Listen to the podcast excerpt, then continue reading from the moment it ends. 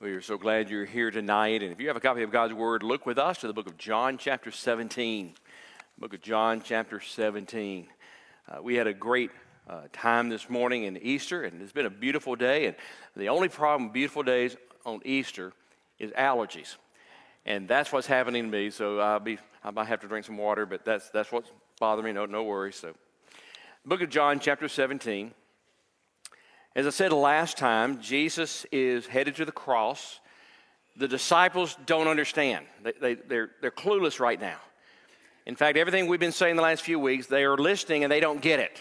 Uh, he, he's talking in riddles to them. He, they don't really understand what he's saying.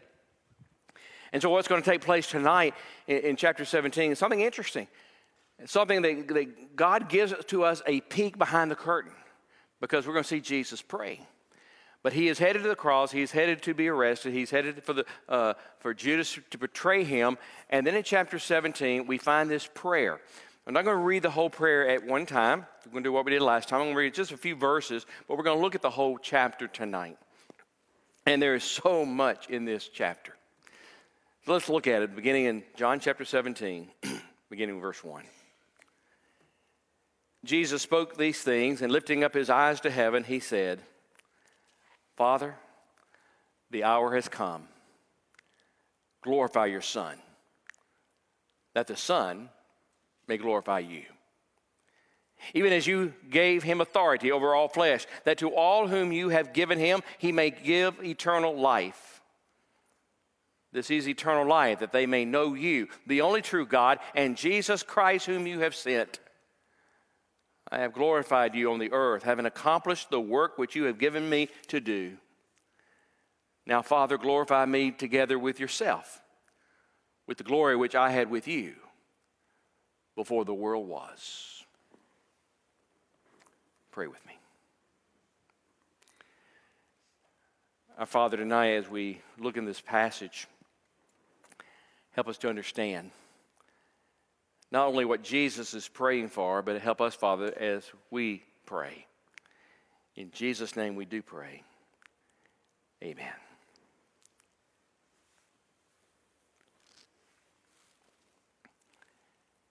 Prayer is essential to the Christian life. We need to learn how to pray. Prayer is the easiest thing to learn. You can teach a child how to pray, and then you'll spend your entire life learning how to master it. One of the best ways to learn how to pray is to study the prayers of, of uh, the prayer life of, of great men and women of God. And the most obvious person to really study the prayer life is Jesus. And because of that, this prayer in chapter 17 is the greatest prayer ever recorded. Of all the prayers in the Bible, of all the prayers written anywhere, I submit to you, this is the greatest prayer. Now, you can read it in one sitting, it's a very short prayer and yet it's the longest prayer that we have of Jesus. It has so much depth, so much doctrine in it. You can study it for, for weeks and months to understand what Jesus is saying. Now, throughout Scripture, we find Jesus withdrawing to pray.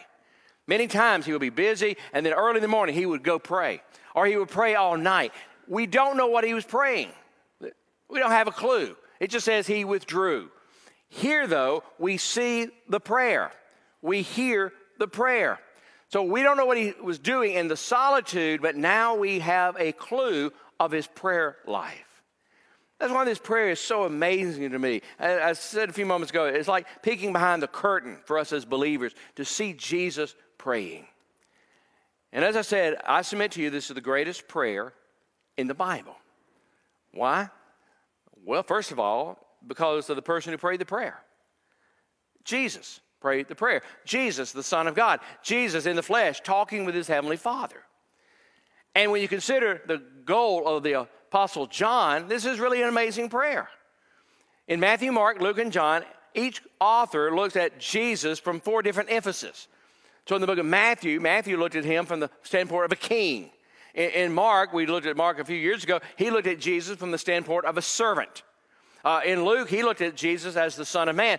Mark, uh, however, looked at Jesus with the deity of Christ.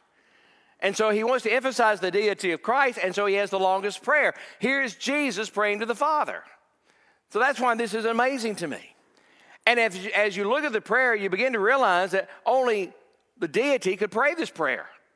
Uh, in verse 1, Jesus prays that God the Father would glorify Jesus. Do you realize how audacious that is? I mean, Moses prayed to see the glory of God, but Moses would never pray, God, glorify me. Only God is glorified, and yet Jesus is praying, glorify me. Why? Because he's deity. Only God can give eternal life. And that's what Jesus says in verse 2 that the Father gave him the ability to give eternal life. In verse 8, Jesus said he came from the Father. Now, the idea of coming forth from the Father meant that he came directly from God because he is God. Only deity could say this. Uh, in, in verses 11 verse 21, he claimed to have everything the Father possessed. Jesus prayed that everything that belongs to the Father belonged to him, and he claims to be one with the Father. Only deity could pray that. We couldn't pray that tonight. So, this prayer is seeing Jesus, the Son of God, praying to God the Father. Not only that, we see that Jesus, nowhere in this prayer, says to God, Our Father. Did you notice that? I mean, Jesus gave us the model prayer. He said we are to pray, Our Father. But Jesus doesn't pray that way because He is Jesus' Father by nature. You see, God is our Father by grace, and so we say, Our Father. Jesus is Father is by nature. That's the difference. By God's grace and by God calling, we can call him the Father, but Jesus is his nature. That's who he is. And then finally, in, in, Jesus commands the Father. In verse 24, there's an English word, it says, I desire. That's a strong word in the Greek language. It really means I command. Here's Jesus commanding the Father to do something. Well, only God can command God. I can't do that. So, this is the greatest prayer because of who's praying it but also is the greatest prayer because of the situation. In chapter 13 and verse 16, Jesus has been teaching the disciples, and now he's praying for them, and now he's about to go to the cross. He's been showing them, teaching them, showing them, and then now he's about to leave. There's a balance. As we look at this few chapters, there's a balance between teaching, praying, and doing. Jesus has taught, now he's about to pray, and then he's going to go do. So, let's look at this prayer. Really, Jesus prays for three things He prays for himself, he prays for the disciples, and he prays for us. First, Jesus prays for himself. Look back in verse 1. Father, the hour has come. Glorify your Son, that the Son may glorify you, even as you have given gave him authority over all flesh, that to all whom you have given him, he may give eternal life. This is eternal life, that they may know you, the only true God, and Jesus Christ, whom you have sent. I have glorified you on the earth, having accomplished the work which you have given me to do. He begins by praying for his authority. That's what he does in verse 1 and 2. The rest of the Lord is imminent. He's going to be arrested. He's about to go to the trial. He's about to go to the crucifixion, just a few hours away. The outward appearance, it looks like the enemies are winning. It looks like they've gotten the best of him. They, they, they're going to turn the crowd against Jesus. You would expect Jesus to be more looking like he's powerless, that there's nothing he can do. This is not a time you think he would speak of his authority, but it's exactly what he's doing. He is speaking about his authority. He says, Father, the hour has come. Glorify your Son, that the Son may glorify you, even as you gave him authority over all flesh. Please understand what Jesus is saying. Jesus is saying, Lord, Father, I'm in control because you're in control.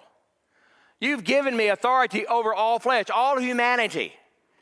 Here's another example of the Bible the sovereignty of God. Jesus has all authority over everyone. Yes, he had authority over Judas. Yes, he had authority over the high priest. Yes, he has authority over the Roman officials. Yes, he had authority over everything. Even when they're crying out, crucify him, crucify him, Jesus is still in control. It's really a miracle when you consider it. That somehow that God has given to us free will and yet God is sovereign. Peter, in the book of Acts, chapter 2, is talking to the crowd about what's going to happen to Jesus, about the crucifixion. Listen to how he says it. Acts 22, verse 22. Israelite men, listen to these words. Jesus of Nazareth, a man clearly demonstrated to you to be from God by powerful deeds, wonders, and miraculous signs that God performed through him among you, just as you know yourself. This what he said, verse 23. This man who was handed over by the predetermined plan and foreknowledge of God, you executed by nailing him to the cross at the end of the Gentiles. That's the sovereignty of God. Peter says, This Jesus, whom you crucified, that was the plan of God. It was your free will, but the plan of God. How can you explain this? Because of this prayer. Jesus is praying for his authority. He says, I have all authority. I have all authority over humanity.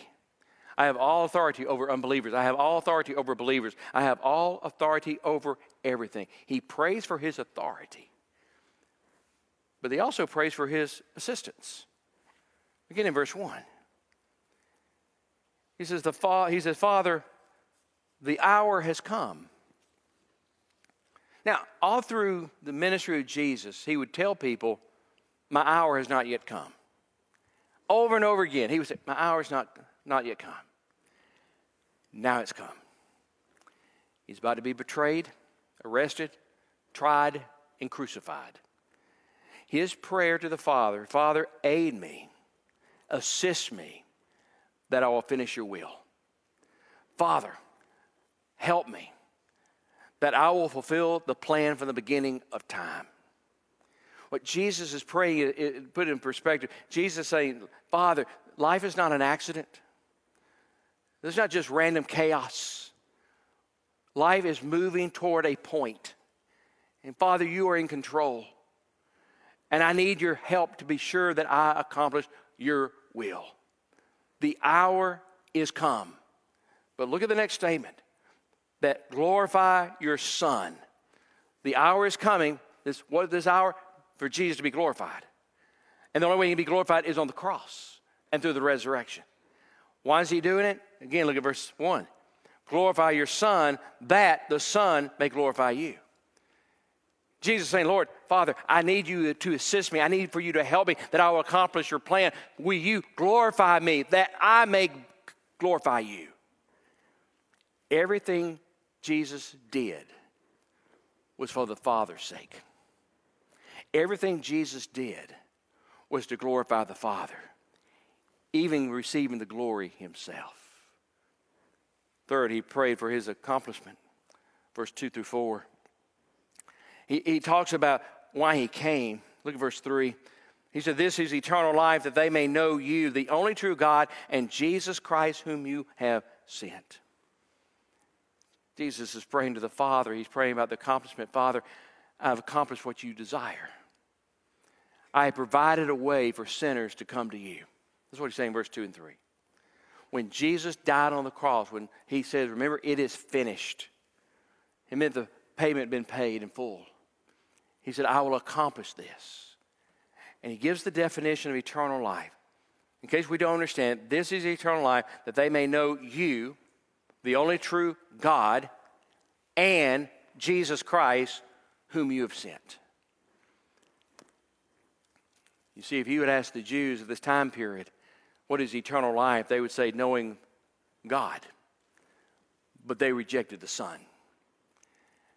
Jesus said, I will accomplish what you sent me to do, that you may be glorified.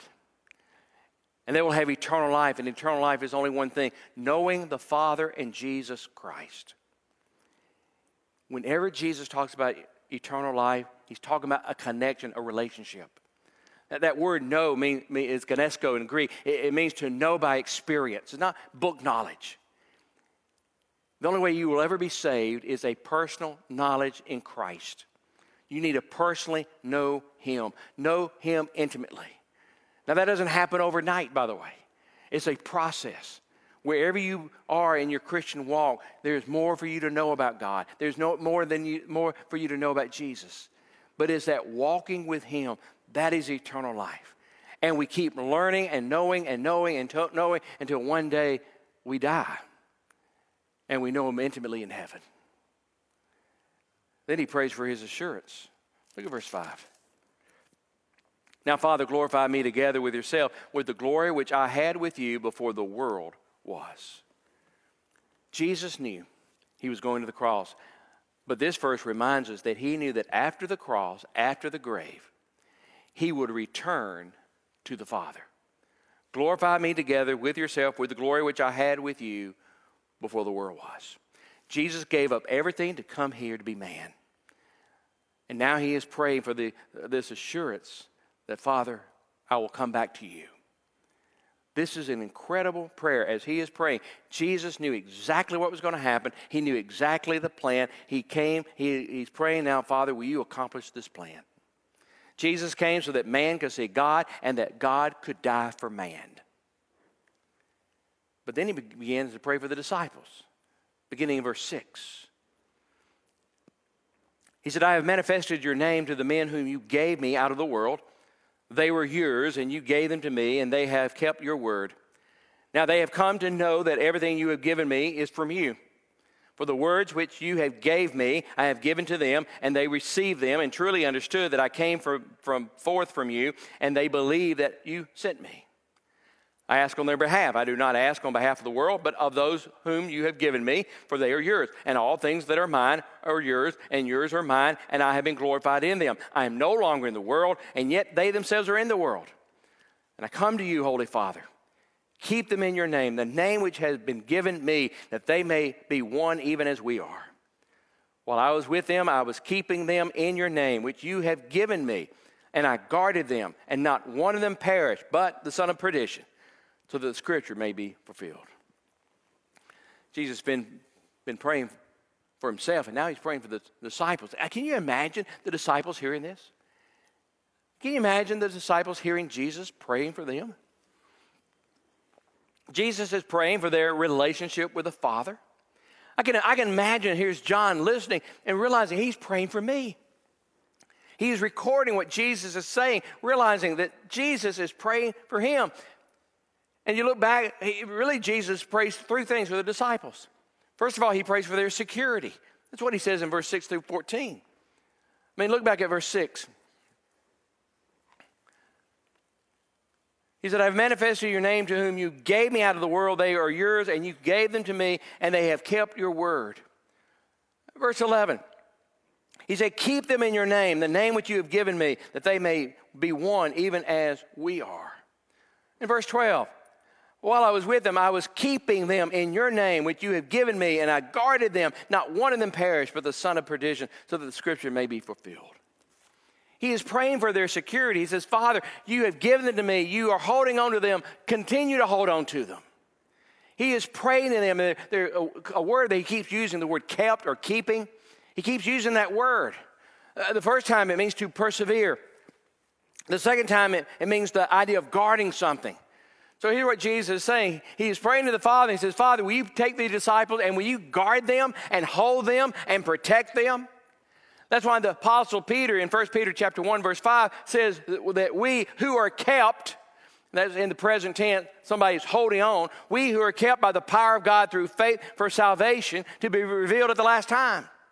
We, if you're a believer, we have security in our faith.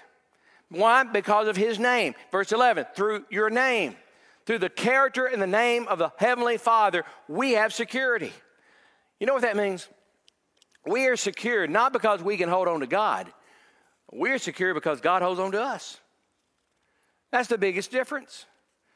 Our grip on, on our salvation, not how hard, how long we can hold on to the Christian faith.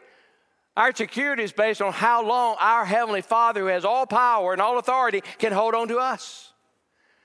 It is a great prayer that Jesus is praying for the disciples. Lord, hold on to them, protect them, guard them by your name. By the name and the character of God, He's going to do this. Now, you notice the last part of verse 11, just in case we were a little confused. Or verse 12, he says, While I was with them, I was keeping them in your name, which you have given me, and I guarded them, and not one of them perished, but the son of perdition, so that the scripture would be fulfilled. He's talking about Judas. We already talked about Judas before. We're going to talk about him again very soon. Judas did not lose his salvation. He was never saved in the first place. We, we saw that at the Passover. Remember the, the, Lord's Supper? Jesus said, one of you not, is not clean. Clean. He knew. He was faking it. And so Jesus saying, Lord, you've helped them. You, I've held them. You've held them. And we're holding them together. We have not lost any of them except the son of perdition, but he was never of us anyway. And that was to fulfill the scripture that says one would betray him. He is praying for their security in verse 11, first part of the last part of that, that they may be one as we are. Jesus wants his disciples to be unified. He wants there to be unity among the disciples because if there is unity, you can accomplish great things. When the church is unified and the church is prayed up and the church is confessed up and controlled by the Holy Spirit, the church can do anything. But if a church is divided, that church has no power. Do you understand why Satan attacks churches? Because if he can get us fighting, we have no power. And the world wins. And Jesus is praying for the disciples that they will be held on to and kept. Not only with unity, but, but with joy. He says, But now I've come to you, and these things I speak to the, in the world so that they may have my joy made full in themselves. He said, Lord, hold on to them. Lord, hold on to them. Give them unity and give them joy. Adoniram Judson, the missionary in Burma, I don't know if you've ever read about him. We've, I've mentioned him many times before. He's a really amazing missionary. Many people called him Mr. Glory Face because he had glory on his face. There was a joy they wanted because he was one with the Father, one with Jesus. And that's the desire Jesus has for us, that we may be one. We have eternal security because of the Father. Then he prayed for their sanctification, verse 15.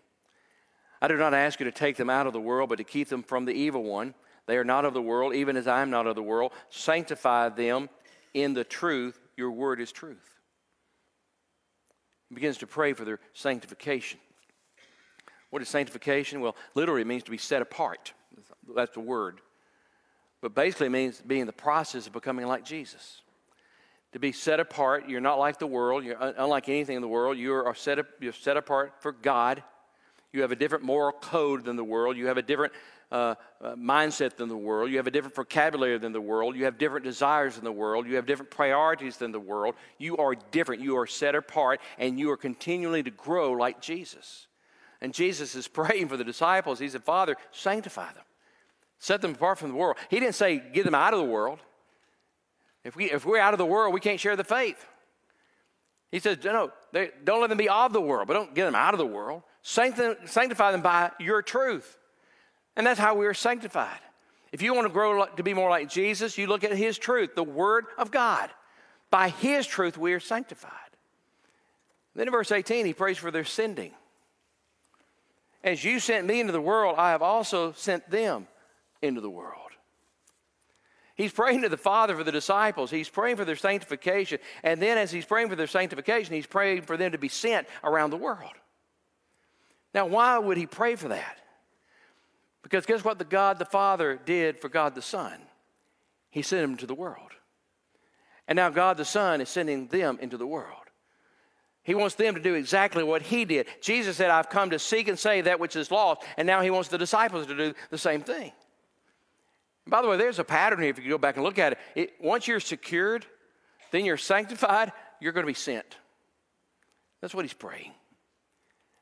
And then Jesus prays for us all believers of all time. Verse 20. I do not ask on behalf of these alone. In other words, I'm not praying just for these disciples, but for those who believe in me through their word. Their disciples and their disciples and their disciples and their disciples and their disciples.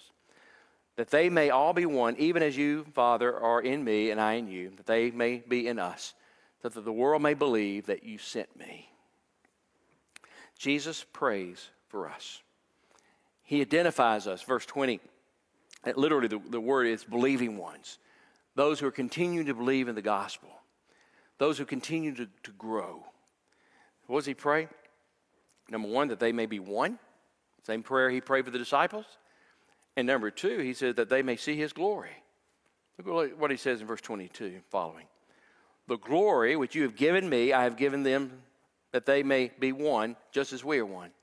I and them, and you and me, that I, they may be perfected in unity, so that the world may know that you sent me and loved them, even as you have loved me. Father, I desire that they also, whom you have given me, be with me where I am, so that you may see my glory, which you have given me, for you loved me before the foundation of the world.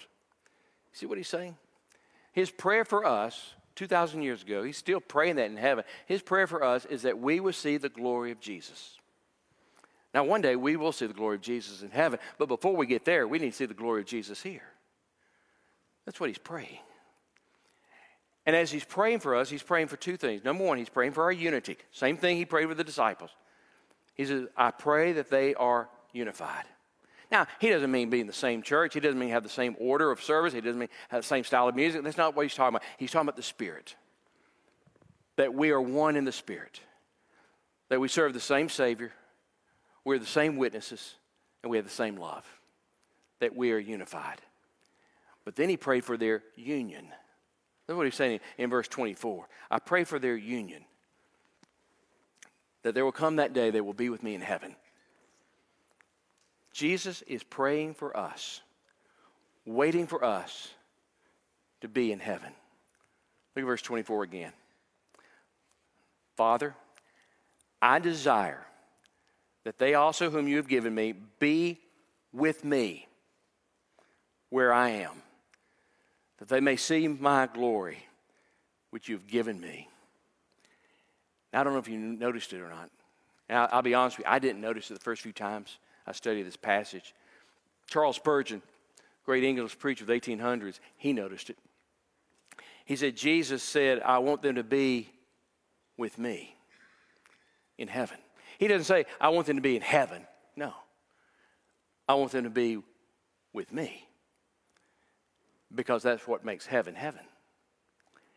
Jesus loves us so much, he wants us to be with him. Can you imagine that? He's not talking about, I want them to be in a place. No, I want them to be with me. I want them to be with me.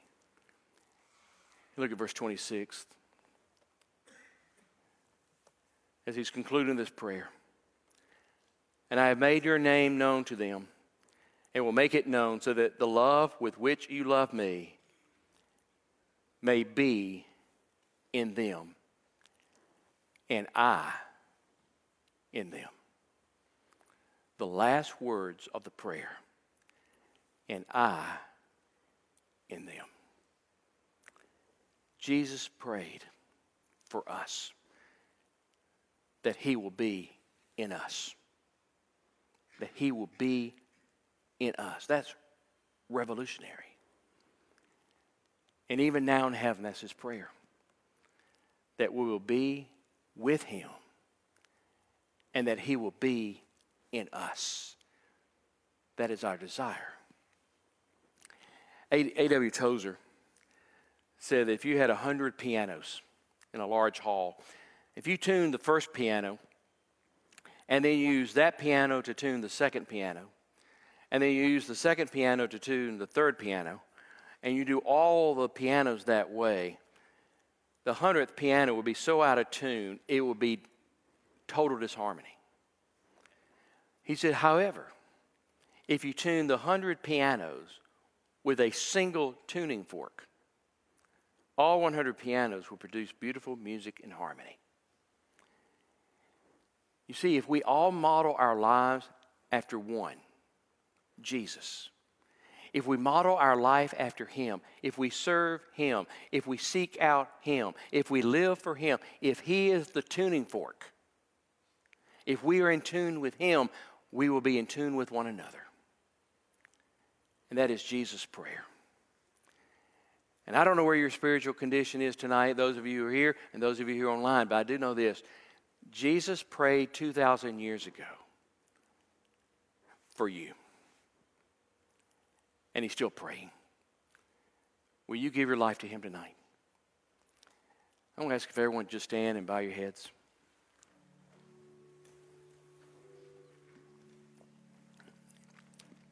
If you're watching online, if you have never given your life to Christ, I want you to realize Jesus is praying for you, praying that you'll come to Him by giving your life to Him.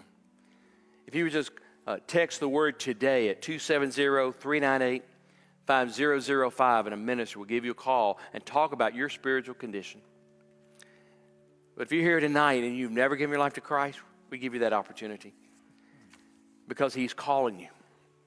He loved you so much that Jesus sacrificed everything to come here, to live as man, to go to a cross, to be crucified, to pay for our sins. And on the third day after he died, was resurrected. And he did it for you. Father, speak to us now with clarity. That, Father, we may be one with you. In Jesus' name, amen.